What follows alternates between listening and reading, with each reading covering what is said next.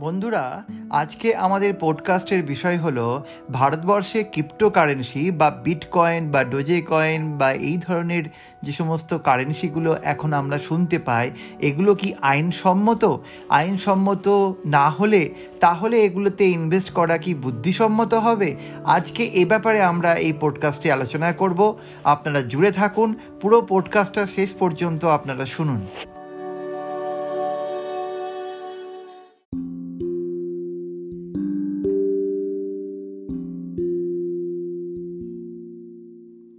Bitcoin বা cryptocurrency এত কেন জনপ্রিয়? আমরা আগে সেটা দেখে নিই বিটকয়েন বা ক্রিপ্টোকারেন্সি এমন একটি বিষয় যা আমাদের কৌতূহলকে আরও বাড়িয়ে দিয়েছে। এই পডকাস্টে আমি বিটকয়েনের কয়েকটি বৈশিষ্ট্য সম্পর্কে কথা বলব। আসলে আজকে অনেকের মধ্যেই এই ইচ্ছা জেগে উঠেছে যে তারা বিটকয়েন কেনাবেচা করে তাড়াতাড়ি বড়লোক হবেন। আর এই প্যান্ডামিকে ঘরে বসে শেয়ার ট্রেডিংয়ের সঙ্গে সঙ্গে বিটকয়েনের লোভনীয় হাতছানি অনেকেই হয়তো এড়িয়ে যেতে পারছেন না। এমনকি এটা দেখা গেছে যে ভারতবর্ষের অনেক এলিট সম্প্রদায়ের মানুষ অনেক দিন আগে থেকেই বিটকয়েনে ইনভেস্ট করে বা টাকা ঢেলে বসে রয়েছেন তাদের ইনভেস্টমেন্টকে বাড়ানোর জন্য। এবার দেখে নিই ক্রিপ্টোকারেন্সি নিয়ে বা বিটকয়েন নিয়ে কি কি ঝুঁকি বা অভিযোগ আছে। এছাড়াও ক্রিপ্টোকারেন্সি নিয়ে কি কি নিউজ আছে। অনলাইনে বিভিন্ন রকম মোবাইল অ্যাপ্লিকেশন আছে এই বিটকয়েন বা ক্রিপ্টোকারেন্সি কেনার জন্য। কিছুদিন আগে আমরা পশ্চিমবাংলার একটি প্রান্তে দেখলাম যে সেই অ্যাপ্লিকেশনগুলির মাধ্যমে বিটকয়েন কিনতে গিয়ে একজনের ষাট হাজার টাকা পর্যন্ত ক্ষতি হয়ে গেছে। এ অবস্থায় যেহেতু কোনো আইনি পদক্ষেপের জায়গা নেই, তাই আবার বলছি বিটকয়েন ইনভেস্ট করার আগে আপনারা দেখে, বুঝে এবং জেনে এগোবেন। সম্প্রতি আমরা আঠাশশো কোটি টাকার ক্রিপ্টো কেলেঙ্কারির কথা শুনেছি। ট্যাক্স ফাঁকি দেওয়ার ক্ষেত্রে যেখানে কিছু লোক চীন থেকে জড়িত রয়েছে। আজও আমরা শুনেছি ড্রাগস কেনার ক্ষেত্রে বিটকয়েন ব্যবহার করার জন্য একজনকে গ্রেপ্তার করা হয়েছে। দু হাজার একুশ সালের মে মাসের প্রথম দিকে একটি বিটকয়েনের দাম প্রায় বিয়াল্লিশ লক্ষ টাকা ছাড়িয়ে যায়।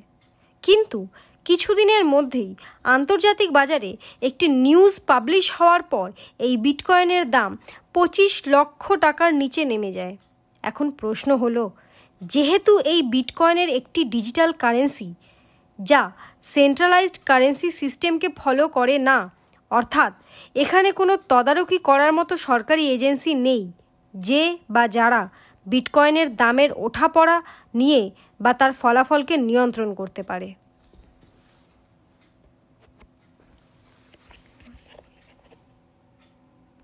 যেখানে ট্যাক্স ফাঁকি দেওয়ার ক্ষেত্রে কিছু চীনা লোক জড়িত রয়েছে। আবার শুনেছি, ড্রাগস কেনার ক্ষেত্রে বিটকয়েন ব্যবহার করার জন্য একজনকে গ্রেপ্তার পর্যন্ত করা হয়েছে। দু একুশ সালের মে মাসের প্রথম দিকে একটি বিটকয়েনের দাম প্রায় বিয়াল্লিশ লক্ষ টাকা ছাড়িয়ে যায়। আবার ঠিক কিছুদিনের মধ্যেই আন্তর্জাতিক বাজারে একটি নিউজ পাবলিশ হওয়ার পর এই বিটকয়েনের দাম পঁচিশ লক্ষ টাকার নিচে নেমে যায়।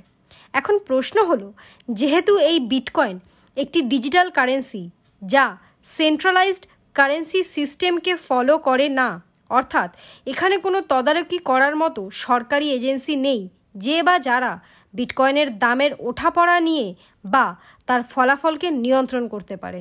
এবার আমরা দেখে নিই যে বিটকয়েনের আবিষ্কার কীভাবে হলো এবং বিটকয়েনের আবিষ্কর্তা সাতোশি নাকামোতোর শ্বেতপত্রে কি লেখা আছে? আমরা যদি একটু পেছন দিকে ফিরে যাই, তবে আমরা দেখব যে দু সাত থেকে দু নয় এই সময়টায় সারা পৃথিবী জুড়ে একটা অর্থনৈতিক মন্দার আবির্ভাব হয় এবং ঠিক সেই সময় আনুমানিক দু নয় সালে বিটকয়েন ডট অর্গ ওয়েবসাইটে একটি হোয়াইট পেপার বা শ্বেতপত্র প্রকাশ করেন সাতোশি নাকামতো বলে এক অদৃশ্য ব্যক্তি যার অ্যাকচুয়াল পরিচয় আজ পর্যন্ত আমরা জানতে পারিনি। এই সাতোশি নাকামোতোর শ্বেতপত্রের হেডিংয়ে ছিল bitcoin peer to peer electronic নগদ ব্যবস্থা। নয় পাতার এই শ্বেতপত্রটিতে প্রথমেই সাতোশি নাকামতো বলেছেন যে a pure, purely peer to peer version of electronic cash would allow online payments to be send directly from one party to another without going through a financial institution অর্থাৎ, একটি peer to peer electronic system যা একজন থেকে আরেকজনের অনলাইনে payment পাঠানোর পক্ষে সহায়তা করবে এবং যেখানে আমাদেরকে ফিনান্সিয়াল ইনস্টিটিউশনের মাধ্যমে যেতে হবে না। এই নপাতার শ্বেতপত্রটি যদিও অনেকটাই টেকনিক্যাল কিন্তু এর দ্বিতীয় পাতায় সাতোশি নাকামতো বিটকয়েন সম্বন্ধে বলেছেন যে এটি হলো একটি ইলেকট্রনিক কয়েন যেটা চেন ডিজিটাল সিগনেচার ছাড়া আর কিছুই নয়। অষ্টম পৃষ্ঠায় উপসংহার শিরোনামে তিনি লিখেছেন, আমরা আস্থার উপর নির্ভর না করে বৈদ্যুতিন লেনদেনের জন্য একটি সিস্টেম প্রস্তাব করেছি। আসুন এবার দেখে নিই ক্রিপ্টোকারেন্সি ব্যাপারটা কি। বিটকয়েন হল প্রাচীনতম এবং জনপ্রিয় ক্রিপ্টোকারেন্সি সিস্টেম। এবং বিটকয়েন ছাড়াও আরও অনেক ক্রিপ্টোকারেন্সি আছে, যেমন DJ coin, Ethereum, safe moon, coin ইত্যাদি। ক্রিপ্টোকারেন্সি বিটকয়েন কিন্তু কোনো ফিয়াট কারেন্সি নয়, অর্থাৎ সোনার মতো মূল্য দিয়ে এর কোনো নিশ্চয়তা প্রদান করা হয় না। ভারতীয় রিজার্ভ ব্যাংক অনুসারে, ভারতীয় রিজার্ভ ব্যাংক প্রদত্ত প্রতিটি নোট প্রচলন থেকে প্রত্যাহার না করা পর্যন্ত ভারতের যে কোনো জায়গায় অর্থ প্রদানে বা এতে প্রকাশিত পরিমাণের জন্য অ্যাকাউন্টে আইনিভাবে অর্থ প্রদান করবে এবং কেন্দ্রীয় সরকার তার নিশ্চয়তা দেবে। মনে রাখবেন, প্রচলিত অর্থের ক্ষেত্রে ভারতীয় রিজার্ভ ব্যাংকের গভর্নর সমান পরিমাণ অর্থ প্রদানের গ্যারেন্টি দেয়, অর্থাৎ বিশ্বাসযোগ্যতা সবসময় থাকে যেটা বিটকয়েন বা অন্যান্য ক্রিপ্টোকারেন্সির ক্ষেত্রে কখনোই থাকবে না বা থাকে না।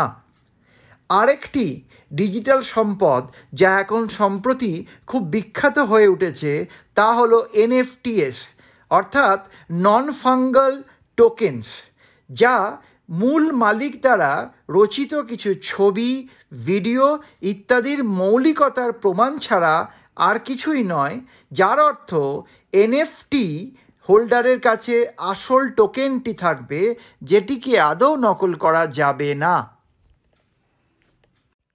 এবার আসুন দেখে নিই, বিটকয়েনের মূল্য কীভাবে নির্ধারিত হয় বা কারা এর মূল্য নির্ধারণ করে।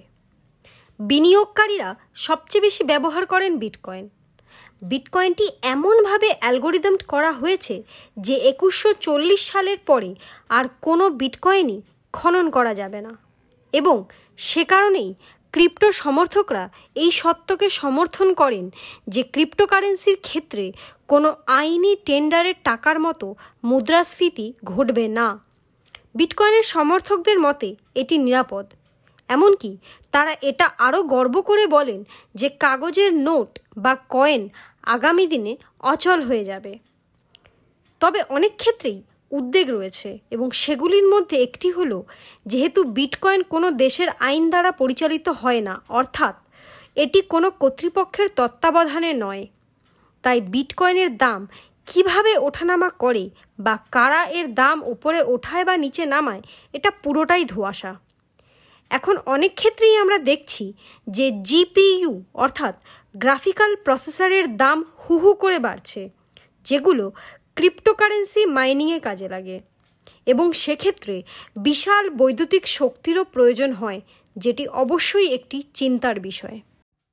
এবারে আমরা দেখি যে আইন প্রয়োগকারী সংস্থা বা ল এনফোর্সমেন্ট এজেন্সি কীভাবে বিটকয়েন নিয়ে তদন্ত করবেন বা ক্রিপ্টোকারেন্সি নিয়ে তদন্ত করবেন বা হ্যাকাররা কেন বিটকয়েন ব্যবহার করতে ভালোবাসেন বা ডার্ক ওয়েবের কনসেপ্টে বা ডার্ক ওয়েবের মাধ্যমে ক্রাইম করার সময় কেন ক্রিপ্টোকারেন্সি বা বিটকয়েনের প্রয়োগ বেশি করে হয়?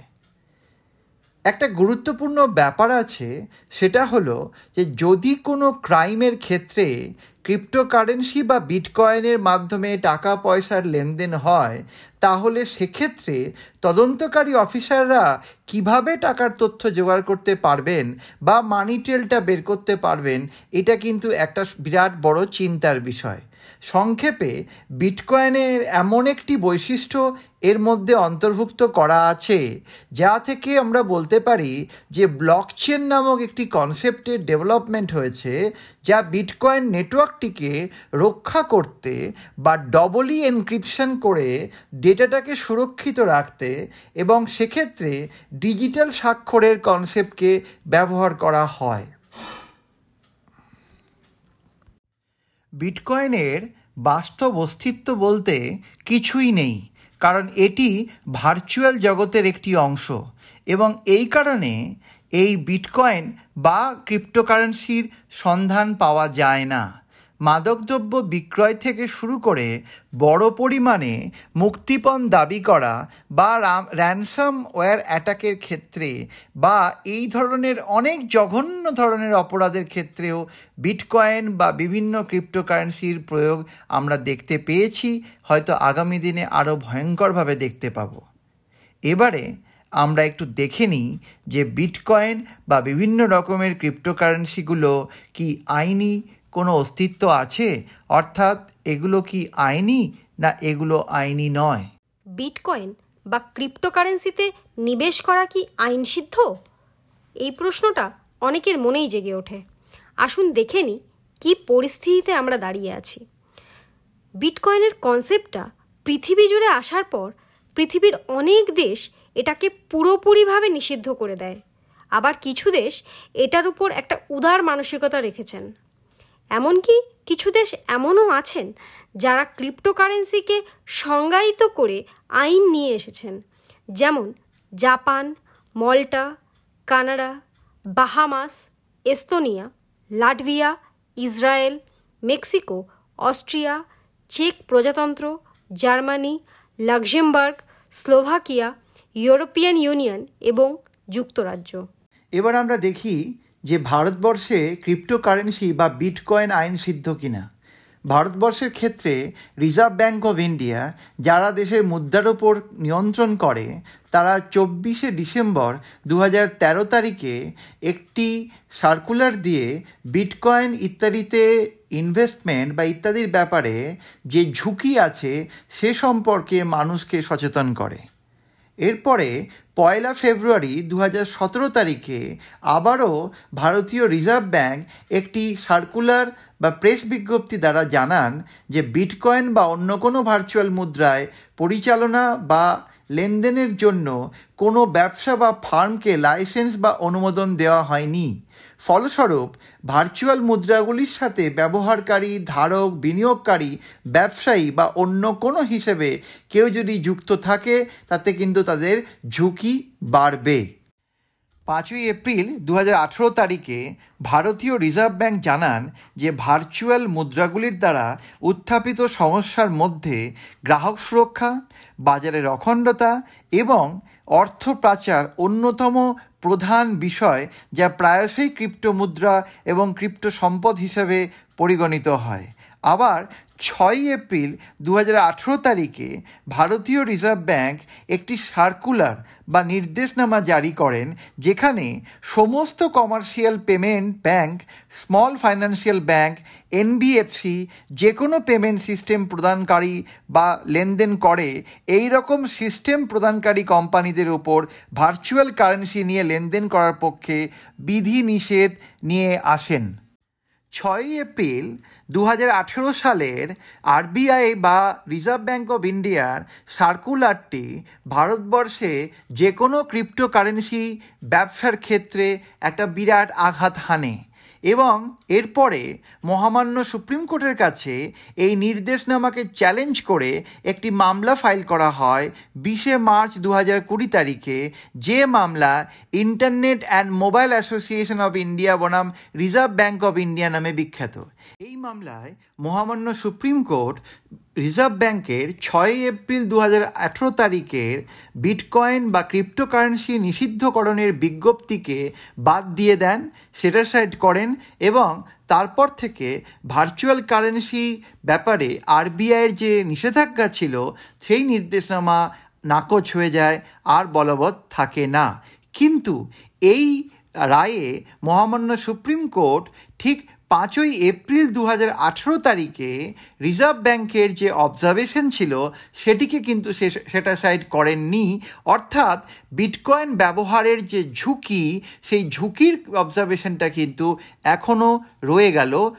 আজ থেকে কয়েকদিন আগে রিজার্ভ ব্যাঙ্ক অফ ইন্ডিয়া আরেকটি সার্কুলার নিয়ে আসেন একত্রিশে মে দু হাজার একুশ তারিখে এবং সেই সার্কুলারে বলা হয় যে রিজার্ভ ব্যাঙ্ক অফ ইন্ডিয়া তার আগের যে সিক্সথ এপ্রিল টু থাউজেন্ড এইটিনের সার্কুলারটি ছিল, তা যেহেতু মহামান্য সুপ্রিম কোর্টের অর্ডার অনুযায়ী নাকচ হয়েছে, সুতরাং তাদের আগের সার্কুলারটা আর কোনোভাবে বলবৎ থাকছে না।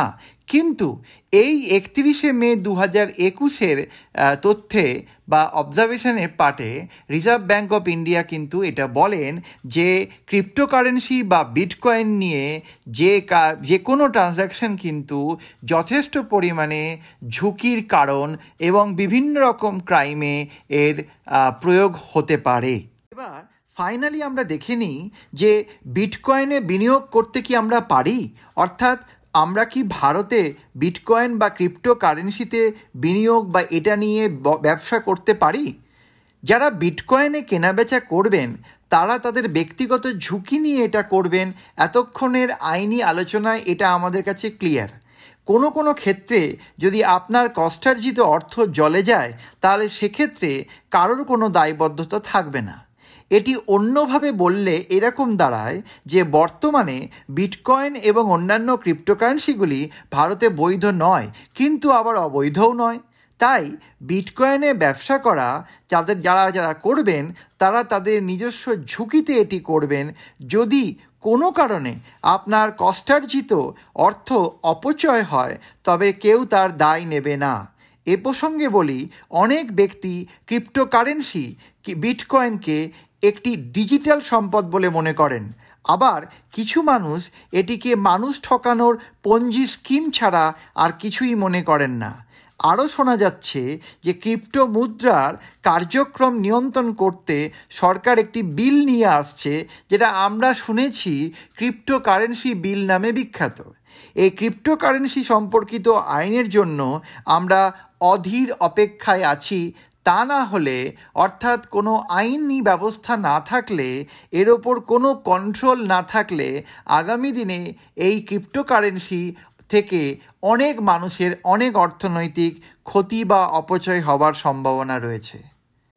এই পডকাস্টটি শুনে যদি আপনাদের মনে কোনো প্রশ্ন থাকে, তাহলে আপনারা এই পডকাস্ট ইউটিউব ভিডিও এর কমেন্ট সেকশনে গিয়ে আপনাদের প্রশ্ন আমাদের জানাতে পারেন। আমরা চেষ্টা করব আপনাদের সঠিক উত্তর দেওয়ার। আপনারা নিজেরা সুরক্ষিত থাকুন, আমাদের বিভিন্ন পডকাস্টগুলি দেখুন এবং নিজেদের বন্ধুদের মধ্যে শেয়ার করে তাদেরকেও সুরক্ষিত রাখুন এবং সাবস্ক্রাইব করে সাথে থাকুন যাতে নতুন নতুন পডকাস্টগুলো শুনে আপনারা আবার সতর্ক হতে পারেন। ধন্যবাদ।